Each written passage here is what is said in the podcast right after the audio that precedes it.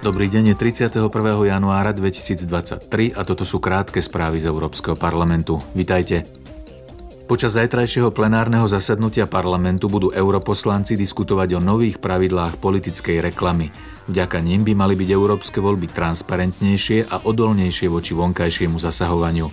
Návrh znenia pravidel požaduje, aby občania, orgány a novinári mali k dispozícii viac informácií. Zároveň zakazuje poskytovateľom online reklamy používať stratégiu tzv. mikrozacielenia a zavádza ďalšie sankcie v prípade porušenia pravidel.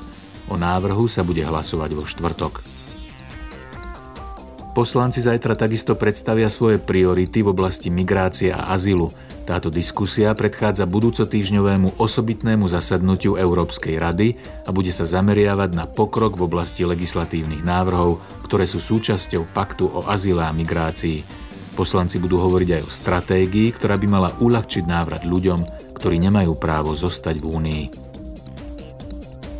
Zástupcovia Európskeho parlamentu budú v Bruseli rokovať s predstaviteľmi Rady a komisie o rozhodnutí doplniť Konžskú demokratickú republiku, Gibraltár, Mozambik, Tanzániu a Spojené arabské emiráty do zoznamu vysokorizikových tretích krajín z hľadiska prania špinavých peňazí a financovania terorizmu.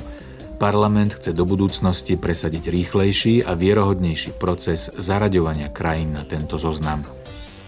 Počúvali ste krátke správy z Európskeho parlamentu.